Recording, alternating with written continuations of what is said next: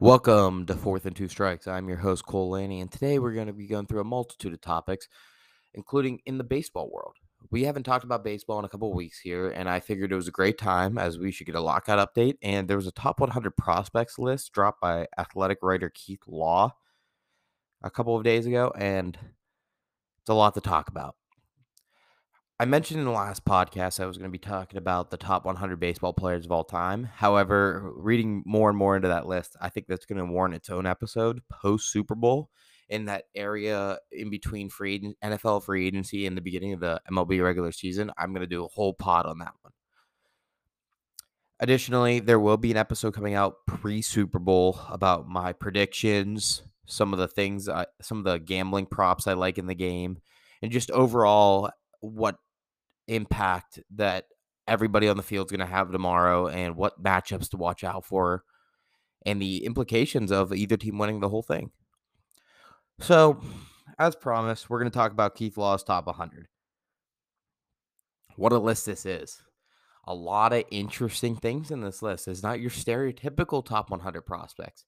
And let me preface by saying I'm not the biggest prospect guy. I like looking at prospect lists. I like to see who's coming up into the MLB. However, I don't sit and watch too much film upon these guys, but I see what other people say and I hear have some people I trust their opinions very highly of.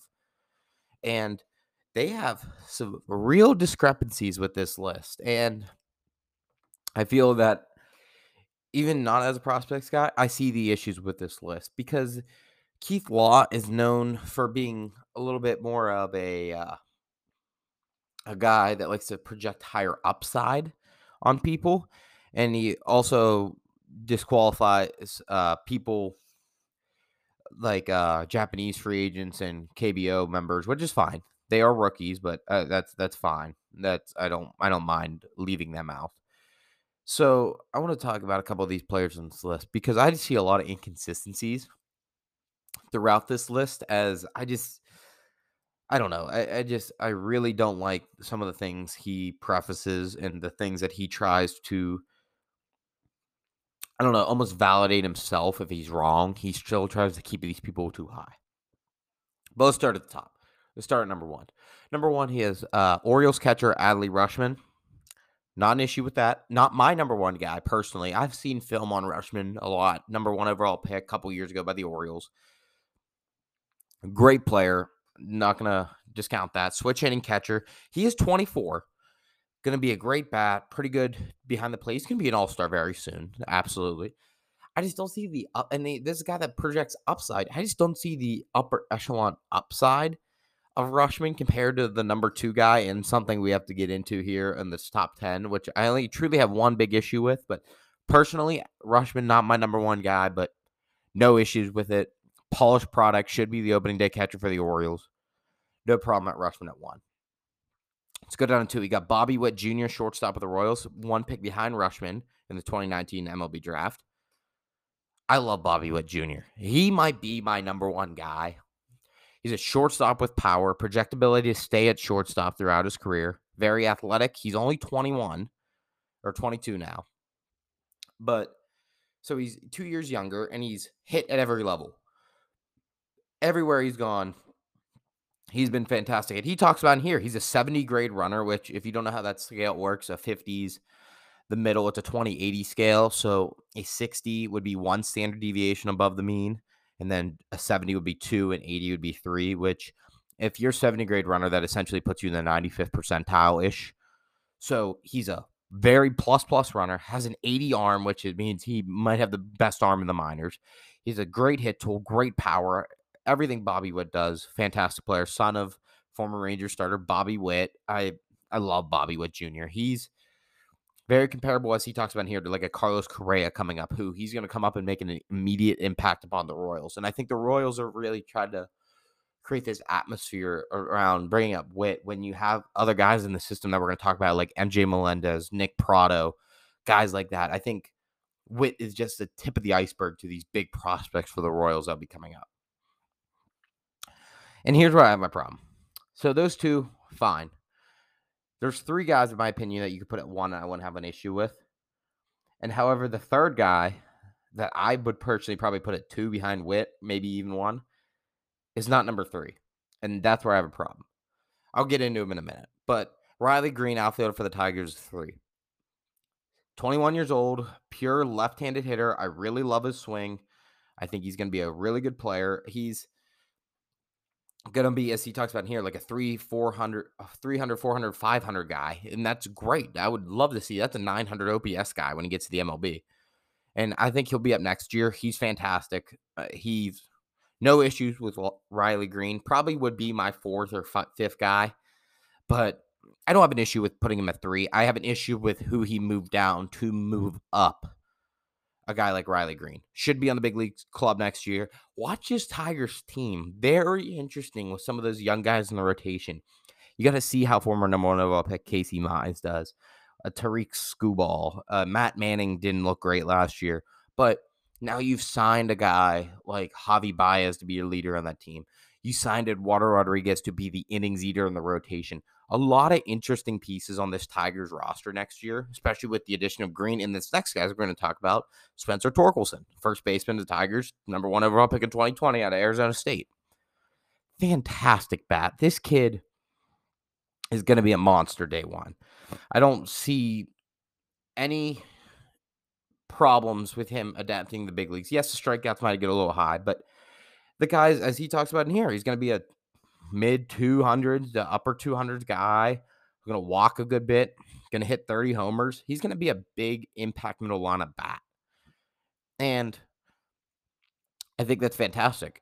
He's going to be great. The problem is holding me back is they're trying to move him over to third base. I don't think he's a third baseman. He's a first baseman, in my opinion, which they haven't listed here as. But I would say just keep him at first base. He's going to be great there. And let him sit under one of the greatest right-handed hitters of our generation in Miguel Cabrera and let him give his tutelage to this guy. And I think Torkelson will be an absolute monster. Him and Riley Greene are ushering in the new era of the Detroit Tigers. And who I expect to probably be competitive here in a couple of years. If it, if all goes right, you make the signings you need to. The pitching staff see what these young guys that you have there do with a guy like Rodriguez to be there as your your elder statesman of sorts.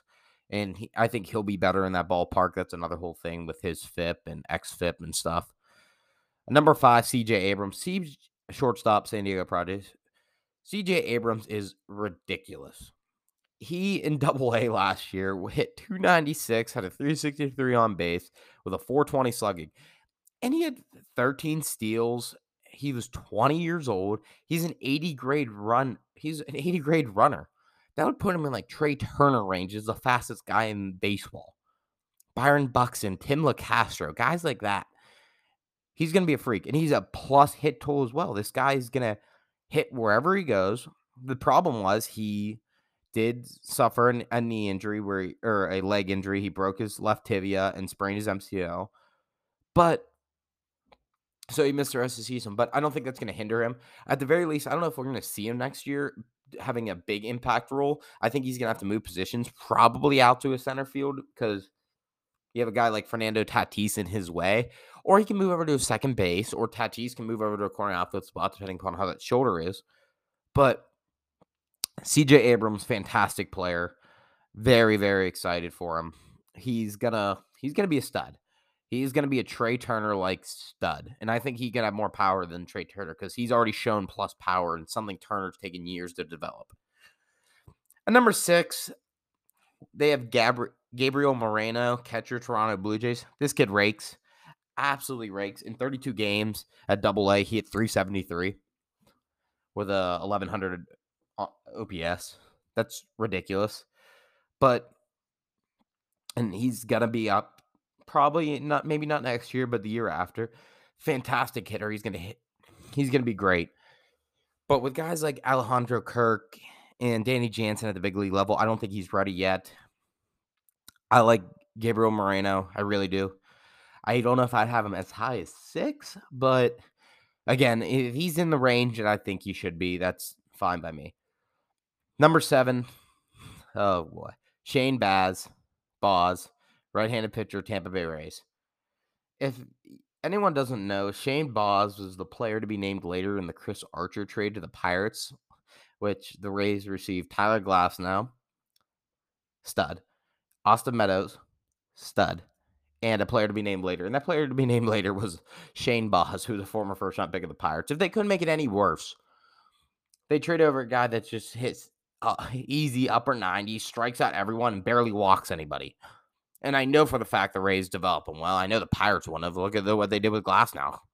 They don't develop guys, especially with Ray Searage, who mm-hmm. preached two seam fastballs low in the zone, which is fine for reclamation projects like an Edinson Volquez, a J Happ at the time, Francisco Liriano. Not great for guys that are high velo, high spin rate, top of the zone guys like Gerrit Cole, Glasnow, what we see in. Baz is going to be fantastic. He's might be a, my pick for AL Rookie of the Year. I don't know. There's so many guys in the AL. I mean, you're gonna have Rutschman, Witt, and a guy we're gonna get to in two spots here that I think could absolutely have a shot at it. But a guy that's gonna be up day one, Shane Baz, fantastic pitcher, and it's scary to see what the Rays are gonna do with him. Number eight, Francisco Alvarez, catcher for the Mets. Love Francisco Alvarez. This guy just hits the piss out of the ball he's gonna he's only 20 years old and he was in high A last year, which is great for his age. And he's gonna be a fantastic, fantastic player for years to come. He's got a great swing, he's a plus arm, and he's good enough as a catcher. That's all I need to know. Give him a couple years. He's gonna need probably two two more years, maybe a third. Come up in that third year. But when he gets up there, just wait. The Mets have a really good catcher on their hands and they with guy like, guys like James McCann starting most games, they should be ecstatic to see Francisco Alvarez sooner than later. Okay, here's my biggest problem with the top 10. Coming in number nine, Julio Rodriguez, outfielder, Seattle Mariners. Julio Rodriguez, at age 20, destroyed AAA. At age 20, he that's most guys sophomore year in college, and this guy was in AAA, the the level below the MLB, and crushed it. You put him at number nine, he would be my number two guy, if not one. He is amazing. And you talk about guys, the problem is what I have with this list is he goes high upside guys. I don't know if there's a higher upside guy in this top 10 than Julio Rodriguez. He's a fantastic right handed hitter. He controls the zone. His swing's gonna play. He's an above average runner. He plays decent defense. He'll be a corner outfielder, which is fine. But he and the problem is what I have with this. If you go to the bottom of his write up of him, he says, and I quote, he looks like a long term cleanup hitter who challenged for MVP award with 30 to 40 home runs and a high on base percentage in right field. How is that not higher on your list? You just mentioned that he'll challenge for MVP awards. Julio Rodriguez is amazing. Look at his stats compared to Wander Franco of the Tampa Bay Rays, who was a fantastic shortstop and number one prospect in baseball last year. They're almost identical. And Franco came up, immediately made an impact. And in my, I think Franco's going to be a top seven to six ish shortstop next year in the entire league. And he's the same age, or, or he's a year older now or same age as Julio Rodriguez. Julio Rodriguez is going to be fantastic. I have a huge problem with you putting him at nine, Keith Law. He should be at three, two, one. If you want to put four, Riley Greene, maybe, but he should not be lower than that. And every other list has him one, two, or three. So the fact that you put him up in nine tells me that I think you were doing this to get views and you're not evaluating this player correctly. I know you're a senior member, whatever. But then you go on Twitter after you get criticism and you start saying, "Oh, you don't know anything about prospects. I'm the prospect expert." I'm sorry, but that makes you come off as a serious a hole and eh, acting like you have no idea what you're doing and you're just doing this to get publicity. Ran over Rodriguez at nine, asked a nine, not right. Number 10, we got Anthony Volpe, shortstop, New York Yankees. You want to talk about a season how about the former number 30 overall pick in the 2019 MLB draft, former high school teammate of Jack Leiter, Anthony Volpe? What an incredible rise. He's number 10 right now, and I don't think he'll come up next year. He's only 21. He was a high school bat, but he'll come up in maybe two years from now. And he is the with guys ahead of him, like Julio Rodriguez is going to make his debut next year. So is Bobby Witt, Adley Rutschman. Shane Baz will not no longer be eligible. With guys like that, Riley Greene, Torkelson, with guys like that ahead of you, there's a serious, serious chance Volpe is number one, the number one prospect in baseball. And this guy, don't want to say come came out of the middle of nowhere. He was a first round pick, but no one thought he was going to be this good. He for the season between low and high A, and that's a big jump for a 20 year old. He hit 294, had a 423 on base, 604 slugging, had 27 bombs and 33 stolen bases. Given stolen bases a little bit inflated with those bag rolls and the pickoff rolls in low A, but he's going to be a plus runner. A plus, he, he has a very good hit tool, and now we see him plus power. This kid's going to be an absolute stud. He's a high IQ baseball player. He's going to be great. And as a Yankees fan, I'm super excited to see Volpe. As everyone thinks the number one prospect for the Yankees is Jasson Dominguez, the Martian. No, it's Volpe. It's not close. He's the only untouchable in this system. He's going to be unbelievable. And probably by mid-season, because everyone else should fulfill the service time to get off this list, he will be a top three to five guy. And I think he could have a chance of being number one by the year's end. Okay. So that was the top 10. I'm not going to touch on every single person now. I just want to go through each of those guys in the top 10 and talk about the issues I had and talk about these guys because these are the real studs. Not to say there's not for the rest of this list, but now I'm going to start talking about some of the guys that I see rankings maybe too high, too low, guys like that. So let's go down. Uh, we have uh, Noelvi Marte at 11, great player. Number 12, very interesting, is Hunter Greene. Cincinnati Reds. Hunter Greene's known as the guy out of high school at Notre Dame High School in California who threw 102 and then hit as a shortstop. Well, he's had Tommy John, but he's come back strong. He had a really pretty good year this year, and I think he's trending in the right direction. I think he could be up next year. I think he's going to be a good pitcher, but he just needs to worry about his stuff a little bit because his fastball seems hittable to a degree. It seems it's very straight, maybe not a high spin rate fastball. So maybe work on that a little bit. I don't know. He's a physical guy, 6'5, 230. He'll be fine. I think he'll be in the big league sooner than later. He just got out of the 40 man, so we'll see.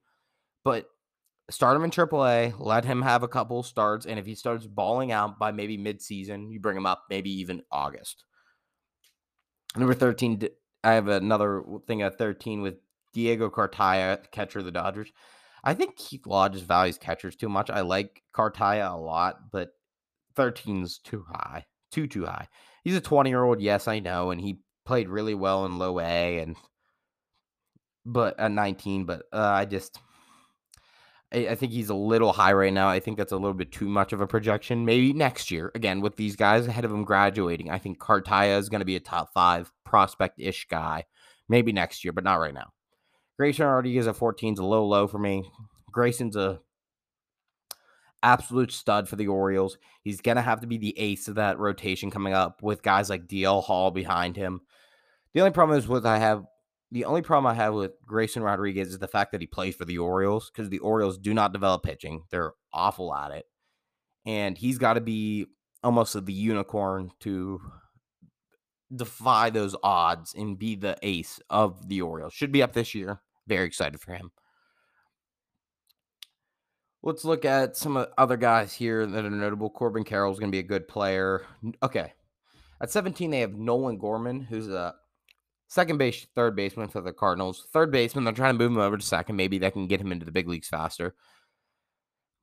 Gorman is way too high, in my opinion. I do not put him at 17 he would be a little bit lower just because of his inability to hit left-handed pitching is awful.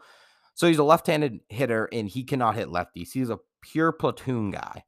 He doesn't strike out necessarily too too much. I mean, 22% is not bad. He entered AAA and played well, but his inability to hit lefties scares me. And yes, he has 35 to 40 homer power, as Keith Law mentioned here, but if you can hit lefties at all, I just don't know how you could be this high on the list. Yes, he rakes against righties, but he just doesn't hit lefties at all. He, I think he hit below 200, barely any power, like two home runs against them. He needs to work on that this offseason. He's 22, still young. Start him in AAA, and if he hits, maybe you get to the big leagues. But I don't know where he has a spot because you have a guy like Tommy Edman at second. He's not going to go play third over Arenado. And shortstop, they have a ton of guys there in St. Louis. So I don't know where you put Nolan Gorman at this point. Maybe the DH getting added to the National League, which we're going to get into later, will really help Nolan Gorman. Maybe get some at bats next year. But I, I think he's too high at 17. That's for a guy that can't hit lefties. He's too high. Another interesting one here at 19 is Reid Detmers, left-handed pitcher for the Angels. Seems a little high. I saw Detmers pitch in the MLB. He made his debut. He didn't look necessarily great. He has good command as a lefty, but his fastball's not exactly great. He has a couple other good pitches, but he's a three-pitch pitcher. I just I think he's going to be a solid big league guy, but again, you Keith Law prefaces that he wants guys with high upside. I just don't see the extreme high upside in Detmers. I see him as a solid three, maybe a number two best case scenario, but most certainly if, if a guy's up at 19, I think he should have borderline ace stuff. If not, should be a solidified two. And I don't even know if Reid Detmers is that. He's gonna throw strikes, he's gonna be a solid pitcher, but I just don't see the extreme hype on a guy like Detmers. Let's go down a little bit more here. Let's look. Uh, Brayan Rocchio, I think is how you say it, shortstop for the Guardians. think he's a little high. Previous rank was 99. I'd maybe move him a little bit down, but he's going to be another guy high upside. So I guess I understand this one moving him up, but I, I don't understand guys like Detmers. I think Rocchio might not be as good. I don't think, I think Detmers better than Rocchio, but I think both are a little, little high. Not not too big of an issue with that though, because this is a lot of subjective stuff here with guys in the middle. Let's see. Uh Austin Martin at 25 seems a little high. I just Austin Martin's already 23. He's I, he doesn't have a position. He's going to be a big doubles guy, which I guess is can translate, but he's not going to have a lot of homers and I see him his upside maybe like a 315 hitter, which is great, but 40 doubles. And I, I don't know. I just don't think a guy without a position like he does, he'll figure it out, but he'll be in the big league sooner than later. And that was the big key in the Berrios trade, uh, Austin. But I think he's a little high at 25. Leiter 26 seems a little low. He's fantastic. He'll be up at the big league sooner than you think. Melendez at 27, fantastic hitter, fantastic, fantastic hitter for the um, the Royals catcher. He's going to be a Salvador Perez's replacement. Jordan Walker at 30 seems a little bit low because Jordan Walker's 20 years old and he absolutely balled out last year when he got to high he started in low A and then made his way to high A where he was only 19, way younger than the average person, the average player in that league. Fantastic guy. He's 6'5, 220. He's going to be an absolute stud, as he talks about here 30 30 upside. So, I, again, another high upside guy that I just think is a little low. Josh Young should be up this year for the Rangers. Okay, here's where I have a problem. Number 33 of Edward Cabrera, the Marlins. Again, I get the high upside thing, but he's 24 years old and he really has not looked great last year. He misses bats uh, very high amount of bats. He has a good sinker. He can almost get 100 on his sinker. Everyone knows that if they play MLB the show, he's a ridiculous pitch arsenal. But he played in the big leagues a little bit and just didn't look great. His command was really off. His walk rate was a little high. I like, I don't know if he slots into the rotation for the Marlins. I would move a guy like Edward Cabrera when you have guys like a Jesus Luzardo, who you traded Sterling Marte for you have studs like Alcantara, Lopez. I think Elieser Hernandez is pretty good. I just don't see the spot in the, lo- the rotation for Edward Cabrera, especially when you have guys on on the up and up. Like who knows what Sixto Sanchez is, and Max Meyer, who we're gonna get into later, who I think might just be better than him at this moment. Not too much of an issue, but a little bit of an issue of him being in the t- upper third of this list. Also, Tyler Soderstrom being at 35. I don't not a fan of that. This guy's gonna be an unbelievable hitter, but He's listed as a catcher, but he's not going to catch. He's not good behind the plate. He's going to have to be moved over to play first base, and I the value of a first baseman just is nowhere near as high as a catcher. Now, if he worked on a defense and stays as a catcher, yes, he deserves this ranking because he is a fantastic offensive player. But I can't have a guy that's so subpar as a defensive catcher that I could put him at 35, even though the bat has tremendous upside. Okay, here's maybe the biggest problem I have with the entire list. At 38, Keith Law puts Cristian Pache, who he had three last year. Cristian Pache couldn't get at bats on a Braves team that didn't have any outfielders. They lost Acuna, and he still couldn't get at bats. Yes, he could be a gold glove contender in center field tomorrow, but he swings a wet noodle of a bat. You got to give up on. I I don't want to give up on guys that early, but I don't see the upside in Pache. I see him could be your almost like a Kevin Kiermaier like, where great defensively, going to win you a gold glove, but it's going to bat eighth in your lineup. And eighth or ninth now with the DH. So, yes, he's fantastic defensively, but I, I don't, I think that it's awful that you left Pache in there. And I think the only reason you left Pache even close to this list, he should not be in the top 100. At 38 is awful. And the only reason you did that is because you put him at number three last year, and you can't admit when you're wrong. So you want to keep him in the list to keep yourself some promise and say, look, I didn't do that bad. He just had a bad season. No, he did awful, and he does not deserve to be in this top 100 at all. And then like Ronny Mauricio at 40, Ronny Mauricio just doesn't, I don't know, he just didn't do great. He didn't get on base. He swings at everything. He has no plate discipline. And yes, I know he's young. He's 21 years old. He needs to add some weight. He's only 166 right now. But I don't know if Mauricio should make this list because he has no plate discipline, whatever. He swings at everything.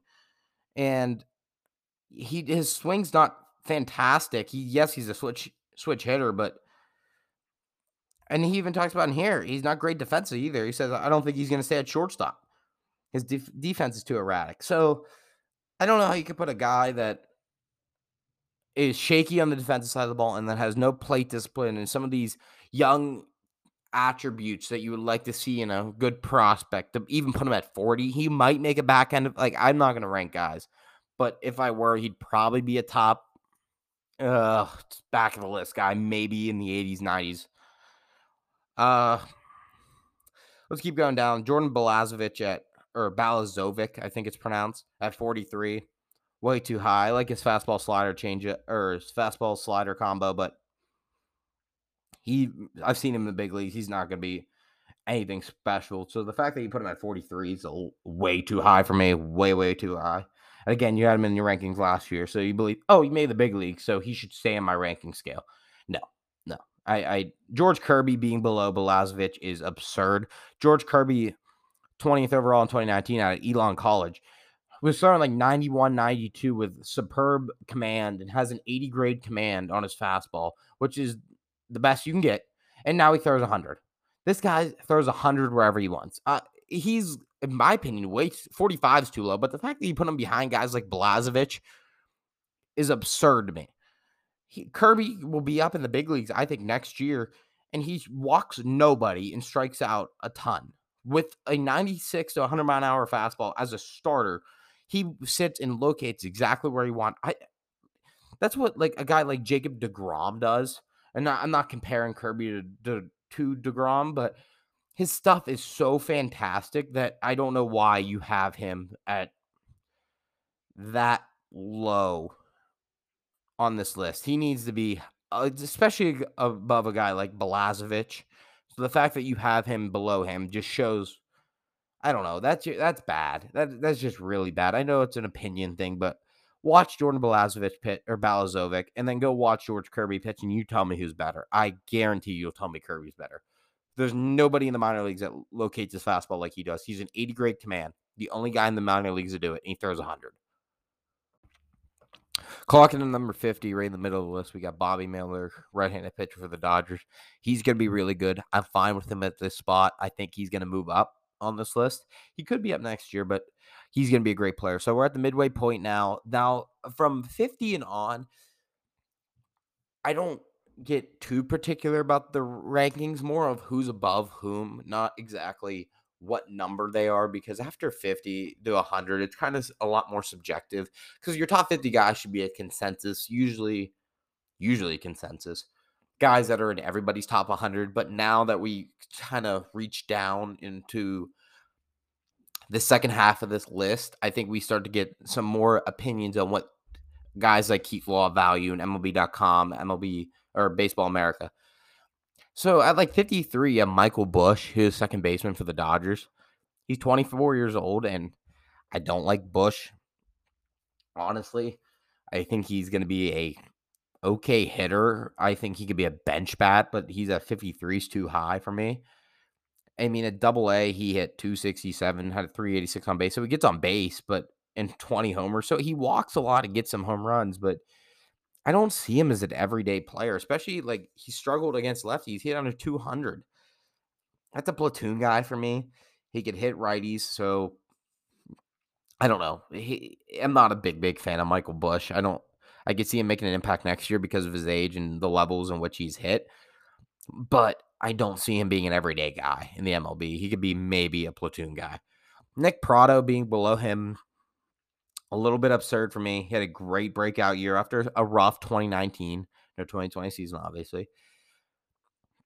Pratto's a stud. He was part of that Murders Row, a AAA team for the uh, Royals, I think for the Omaha Storm Chasers, who had Melendez, who led the entire minor leagues in home runs. Pratto hit a ton, and he had 36. Melendez had 41, and they had Bobby Witt Jr., who's should be the number one prospect on this list in absurd power. Imagine going through that lineup on a daily basis, trying to face them, especially in the minor leagues last year with the six game series. Oh, that would have been awful to see on a consistent basis. Triston Casas at 56 seems a little low to me.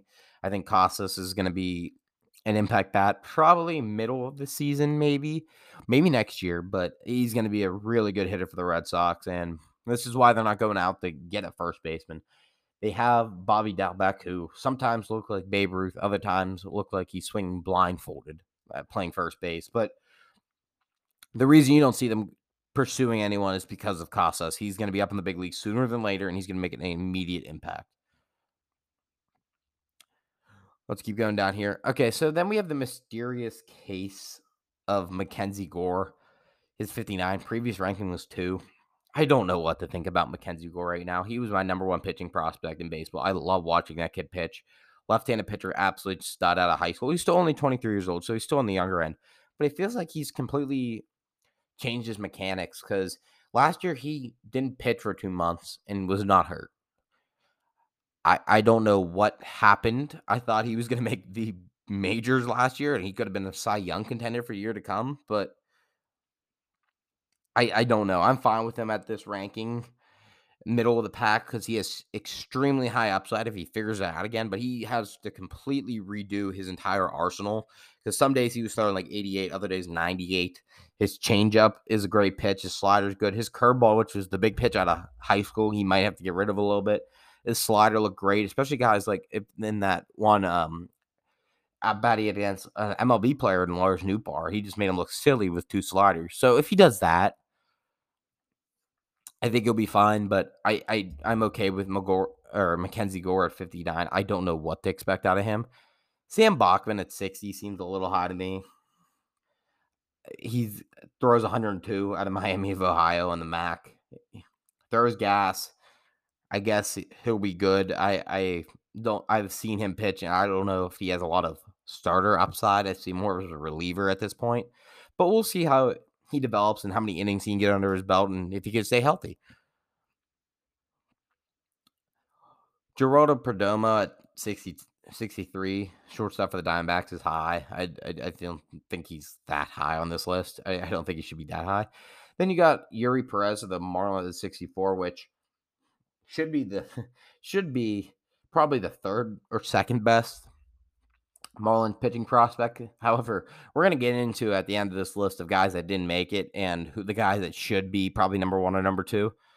Number 65 is Oneil Cruz, which on a guy that prefaces upside, I don't know how you don't acknowledge that Oneil Cruz might have the highest upside of anyone on this list. The guy's a six-seven shortstop who hits the living crap out of the ball and played three games in the MLB and had a ball he hit 118, which is like the third fastest in the entire league. He hit 310 in the minors. He he had power. He showed his tools are great. I mean, he he runs pretty decent. He has a cannon arm, and he might stay at shortstop. I don't know. He's not. I don't think he'll go to third base because of Ke'Bryan Hayes. Maybe he moves to a corner outfield spot. But man, man, he, if you want to talk about a guy that people are really projecting to be the National League Rookie of the Year if he keeps healthy and he puts it together, Oneil Cruz could be an absolute stud for the Pittsburgh Pirates. Bryson Stott after him, I think he's going to make an impact on the Phillies next year. Then you end up with a couple of guys in a row, uh, catchers with Campusano and uh yeah, Campusano and I, I thought he they put um Langeliers here, but no, I guess he didn't. Uh, 69 being Elly De La Cruz. This kid's a stud. Kind of a freak of nature. He's only six, he's 6'2, 150, puts on some weight. Watch out for this kid in years to come. He's one, he's gonna be a big, gonna be a guy that kind of rises this board a lot and really hasn't had too much time in the minors last year, kind of immersed himself onto the scene. So he's a guy to watch. Uh, a guy you might want to put a little tab on. Elly De La Cruz, shortstop for the Reds. He's going to be a guy be very interesting over the next couple years.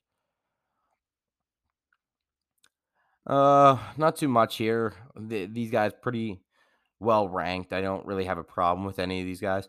At 78, very interesting. Jasson Dominguez, which is way lower than most people have him, but I'm okay with this. Dominguez really didn't prove anything last year, and given he just turned 19 years old. He's born in 2003. So I'm not going to take too much of a sample size of an 18 year old in low A. He didn't hit great, though. He His right handed swing didn't look great. He's a switch hitter, but still has the high upside. But I don't think he has as high of an upside as everyone thought that, like, number one prospect in baseball is going to be in the MLB by 19, be this uh, unbelievable guy. Let him stay where he is. And if he could figure it out maybe a little bit at low A and high A this year. That's a big step. And maybe he could get a cameo in double A, but that'd be best case scenario. So it's gonna be interesting to see what Dominguez does. He's jack beyond belief. He's fast, but doesn't look like he's more like straight line fast, not necessarily around the bases. So we'll see. I mean, keep tabs on him. He's a freak of nature, but 78 is very fair in my opinion compared to some people put him at 15 just because of the upside. I, he hasn't proved anything to me. His stint at low A did not look great. So don't don't put him off the list. Just put him at the back end like Keith Law did here and let him ride it out and we'll see what Dominguez turns out to be. Joey Bart should be starting for the Giants opening day catcher. He's gonna be interesting because I like the uh uh, the other catcher the Giants have, his name slipping me right now, but he's going to be good too in a couple of years. But Bart, Bart, former number two overall picks, got to prove a lot. DL Hall at 81, fine with that. Roansy Contreras got glad to see him get some recognition. Uh, right-handed pitcher for the Pirates came back in the, I believe he was the Jameson Taillon trade. He he looked good. Yeah, he he looked really good for the Pirates, and I think he's going to be a good pitcher for years to come. Watch him out. Okay, Brice Turang, shortstop for the Brewers at 85 is way too high. I don't think Brice Turang has nearly the upside that anyone thinks. He had six home runs last year. That's that power just does not play. And his ground ball rate's over 50%. He, he's I'm not a big fan of Brice Turang, especially it says he's a 55 grade in the field. Okay, that's an okay. He's a he'd be an okay hitter that plays okay defense. That's not a top 100 guy, in my opinion, but could just be me. Let's see. Okay, this one's bad. Kevin Smith at 89 for the Blue Jays is horrible. He's 25 years old, and the Blue Jays don't want him. We didn't know if he was going to get released by the Blue Jays because he wasn't going to make the 40 man roster. He had a good year, but he does not play good defense. He's does not play. He shouldn't be playing shortstop. He, I don't even know if he'll be playing second base, but he hit 285 in AAA at 25 years old. Big deal. I, I I don't think Kevin Smith should be this high whatsoever, especially behind a guy in his own farm system like Groshans, who we're going to get into. And I think Groshans way better than Kevin Smith. I can't believe Kevin Smith is in the top 100 prospects in baseball. That's amazing to me. He was awful in 2019, and now he had one okay year he made it to AAA, made some adjustments, but I don't think Kevin Smith sh- should be sniffing this list. Asa Lacy could not throw a strike last year. Really interesting. Number four overall pick in 2020 for the Royals at 90. Royals can't develop pitching, and I hope they can because they have a unreal offense coming their way with some of their prospects like Witt, Melendez, Pratto. They just need to learn how to develop pitching. Like Brady Singer has not done much in the MLB at all. 93 is Nick Gonzalez, second baseman for the Pirates, who's the number seven overall pick in 2020. I think he's too low. I think Nick Gonzalez eh, has ridiculous power of a guy that's only 5'10, 195.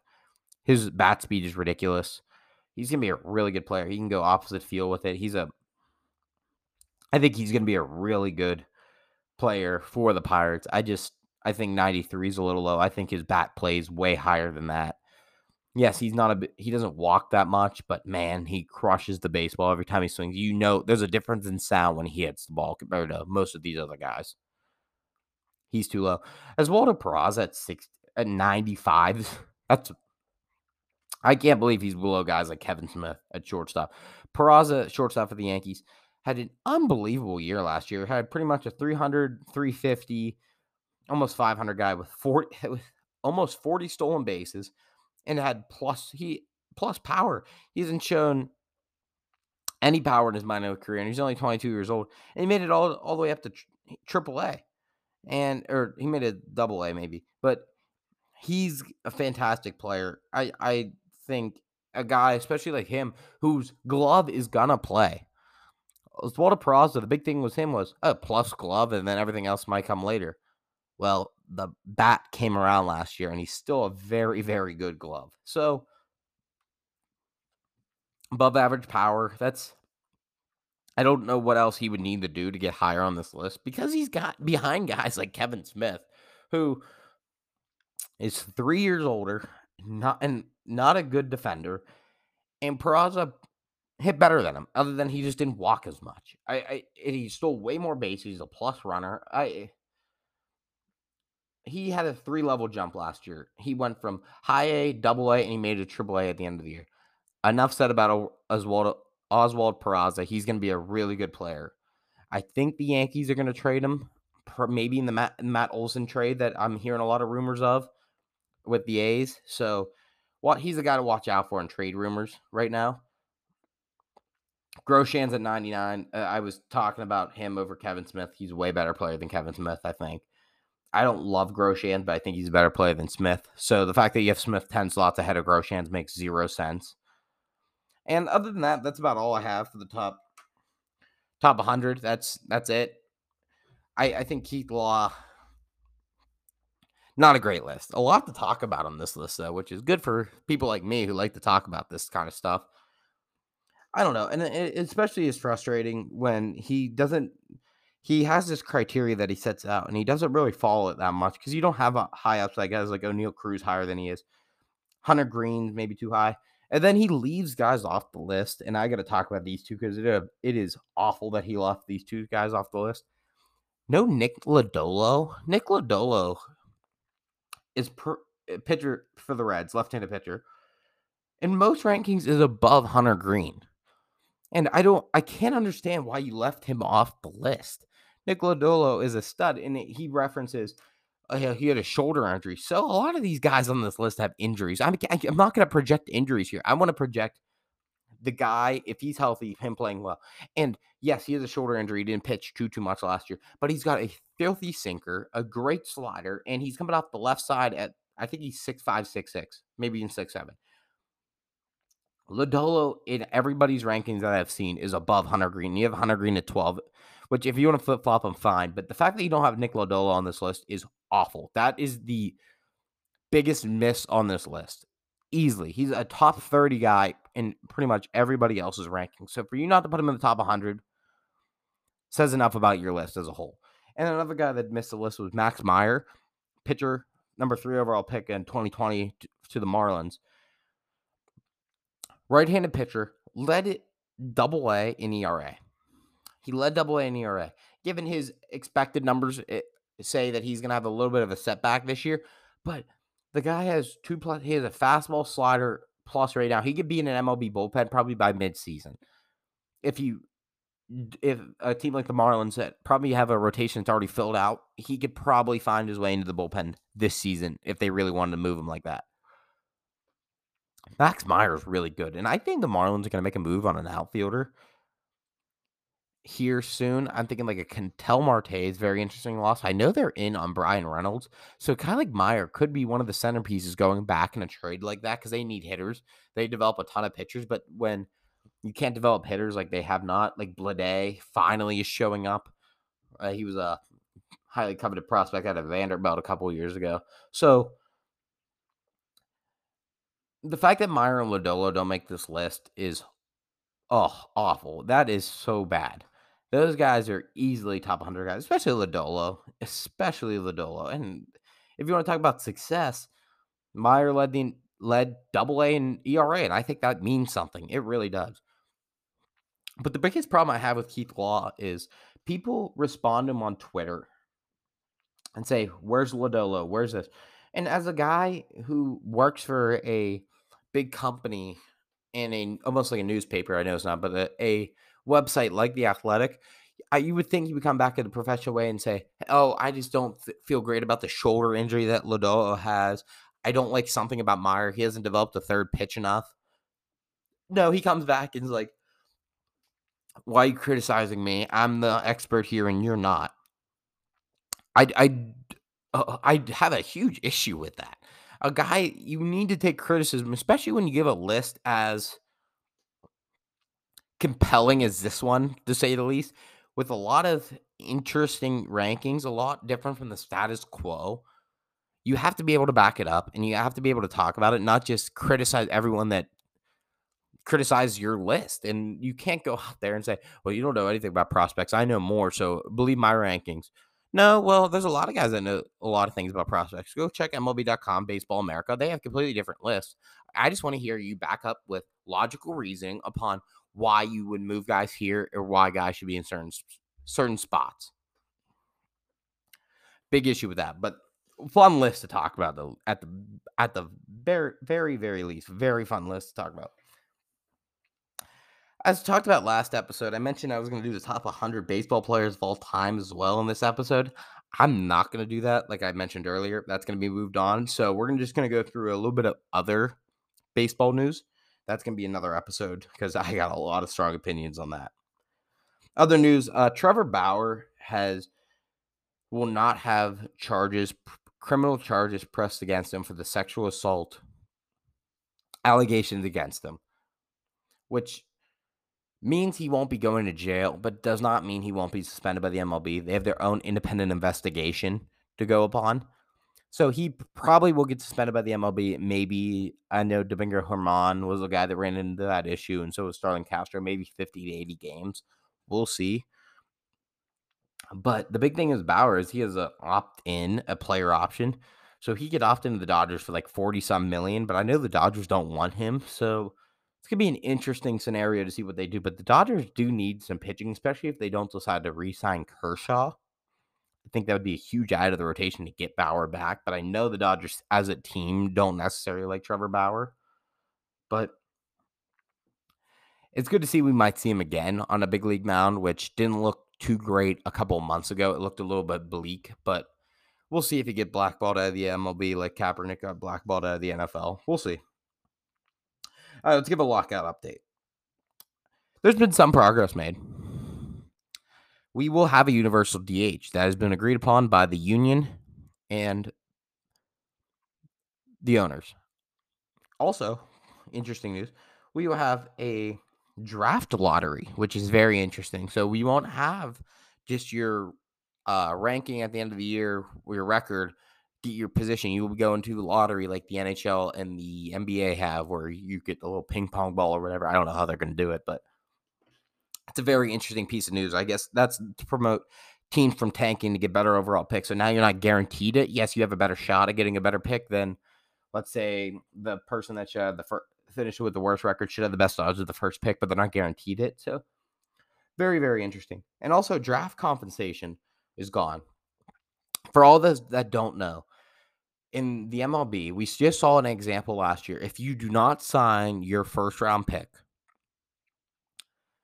within your within the designated signing period, you are awarded compensation with the pick after the one you had in the following draft. So we just saw it last year. The Mets draft Kumar Rocker 10th overall. Kumar Rocker and the Mets do not come to an agreement because of some medical issues and what they believe is wrong with Kumar's elbow. Well, he does not get signed with the Mets. The Mets this year have the number 11 overall pick as compensation for the pick in which they used for Kumar the previous year. We also saw this a couple years ago with Brady Aiken, who was the number one overall pick in 2000, I want to say 14. And then the Astros used the second pick the following year to get Alex Bregman out of LSU in 2015. So to see that gone is nice because it should now incentivize you to sign your first round pick and it should give more leverage to some of these younger guys because now you're not getting the compensation and just saying, "Oh, we don't care, we won't sign you. We'll just take the pick again next year. We'll get a redo." Well, it's a big step in the right direction for the players that you don't have to re- redo that entire situation. So that's on the positive side. So a lot of the baseball stuff's been agreed upon, but we still have a huge economics issue, including stuff like the luxury tax, service time manipulation, bonus pool money. So a meeting actually just just happened as I speak, and the details are coming out and said that the union was very disappointed by the MLB's proposal. We're not close to a deal at all. And that is so disappointing because spring training now is going to be delayed. And if they miss games to start this season, it is going to be a humongous crushing blow to the MLB the if you miss games, you are deterring so many fans from watching this sport, and especially a sport that rebounded really nicely last year after COVID. It would be an absolute travesty to see them take another two steps back after taking one forward. The MLB World Series did pretty good last year, but it's still nowhere close to a sport like the NFL, which is fine. You don't have to compete with the NFL, but you have to uh, bring in more fans, especially to some of these markets like Oakland needs a new ballpark, Tampa needs a new ballpark. Maybe you'll attract more fans. The TV deals in the MLB are obviously local deals. So it's a little bit differently, and the payroll thing seems to be a big deal because who wants to go watch a team like the Orioles or the Pirates play because they're paying their guys a total of like forty million dollars, which Mike Trout makes more himself. Nobody wants to go watch that. And that's where we run into the luxury tax because the owners really don't want to move up the luxury tax that much because they say they took a humongous financial hit on the 2020 season. You prorated the salaries of the players, which means the the season was 60 games long, so they only had to pay the players for 60 60 out of 162, that whatever percentage that is, around like 30% or whatever of their entire contract of the year. So you prorated the salaries. Yes, there were no fans in the stand, but you're telling me those TV deals didn't make up for that. The MLB did not lose as much money as they claim. And that is highly frustrating that they keep claiming that. And the owners are hurting real bad. They're billionaires. I don't want to hear it. You are billionaires. A couple million dollars ain't going to hurt you. Well, we're not close on a deal as the owners barely want to move up the luxury tax, which incentivizes the team not to spend as much money as the money per free agents is way, way down from even a couple of years ago. Which I'm not opposed to teams not giving out long term deals, but teams aren't even giving out per annual value as much. Just not as many people are getting signed. I mean, we saw a couple years ago with that whole free agency thing where Machado and Harper took a long time to be signed. Harper was signed like at spring training. Like no one wants to see that at all. Last offseason was good. And this offseason was fantastic because it was like eh, when one day everybody signed Semien to the Rangers, Seager to the Rangers. It was so fun to watch. And we have guys like Carlos Correa out there left. And given what I'd give Correa a 10, 12 year deal, no, but he deserves 30 to 35 to 40 million dollars if you don't want to do that. I would give him five at 200. And is it steep? Yes, but the MLB should bring be bringing in more money annually, as we should have full ballparks the entirety of this season. And I say should, I'm not guaranteeing anything, but you're fumbling the bag, both, and I, it's not all on the owners. It's not all on. It's not a. I would say it's way less on the players, but man, this is frustrating to. This is really, really frustrating to see it, uh, especially out of the sport that pivoted in the right direction after last year. So, oh, this is the worst time this could happen for the sport as a whole. Then you see service time manipulation, the big issue. I hate service time manipulation. I hate having to wait to see Kris Bryant and guys like that come up in late April so you can get another year of service time. Just eliminate it. I know the owners won't do it because they'll, they'll claim, well, then that's one less year that we have of a player. And how is that fair to small market teams? Well, why don't you pay your guy young like the Rays just did with Wander Franco? And now he's secured 200 million some dollars. And the Rays have an affordable contract to pay a star for years to come. Pay your guys young men. And I know the players don't love those deals. Like they don't love the Acuna deal, but Acuna agreed to it. And that's where I disagree with the players. If they signed the deal, they agreed to it. If you didn't like it, then don't sign it. So sign your guys young if you believe in them. I mean, we see examples like Evan White where it doesn't work out. So it's not a 100% guarantee, but you got to, I think if you agree to the deal, don't complain. And given if there were no deals out there for you to give, then I, maybe I'll have a difference of opinion. But a guy like Wander Franco, who made his debut last year and signing that extension, good for him. You bought out all his arbitration years, and good for the Rays. It's good to see a small market team lock up a young stud like Wander Franco.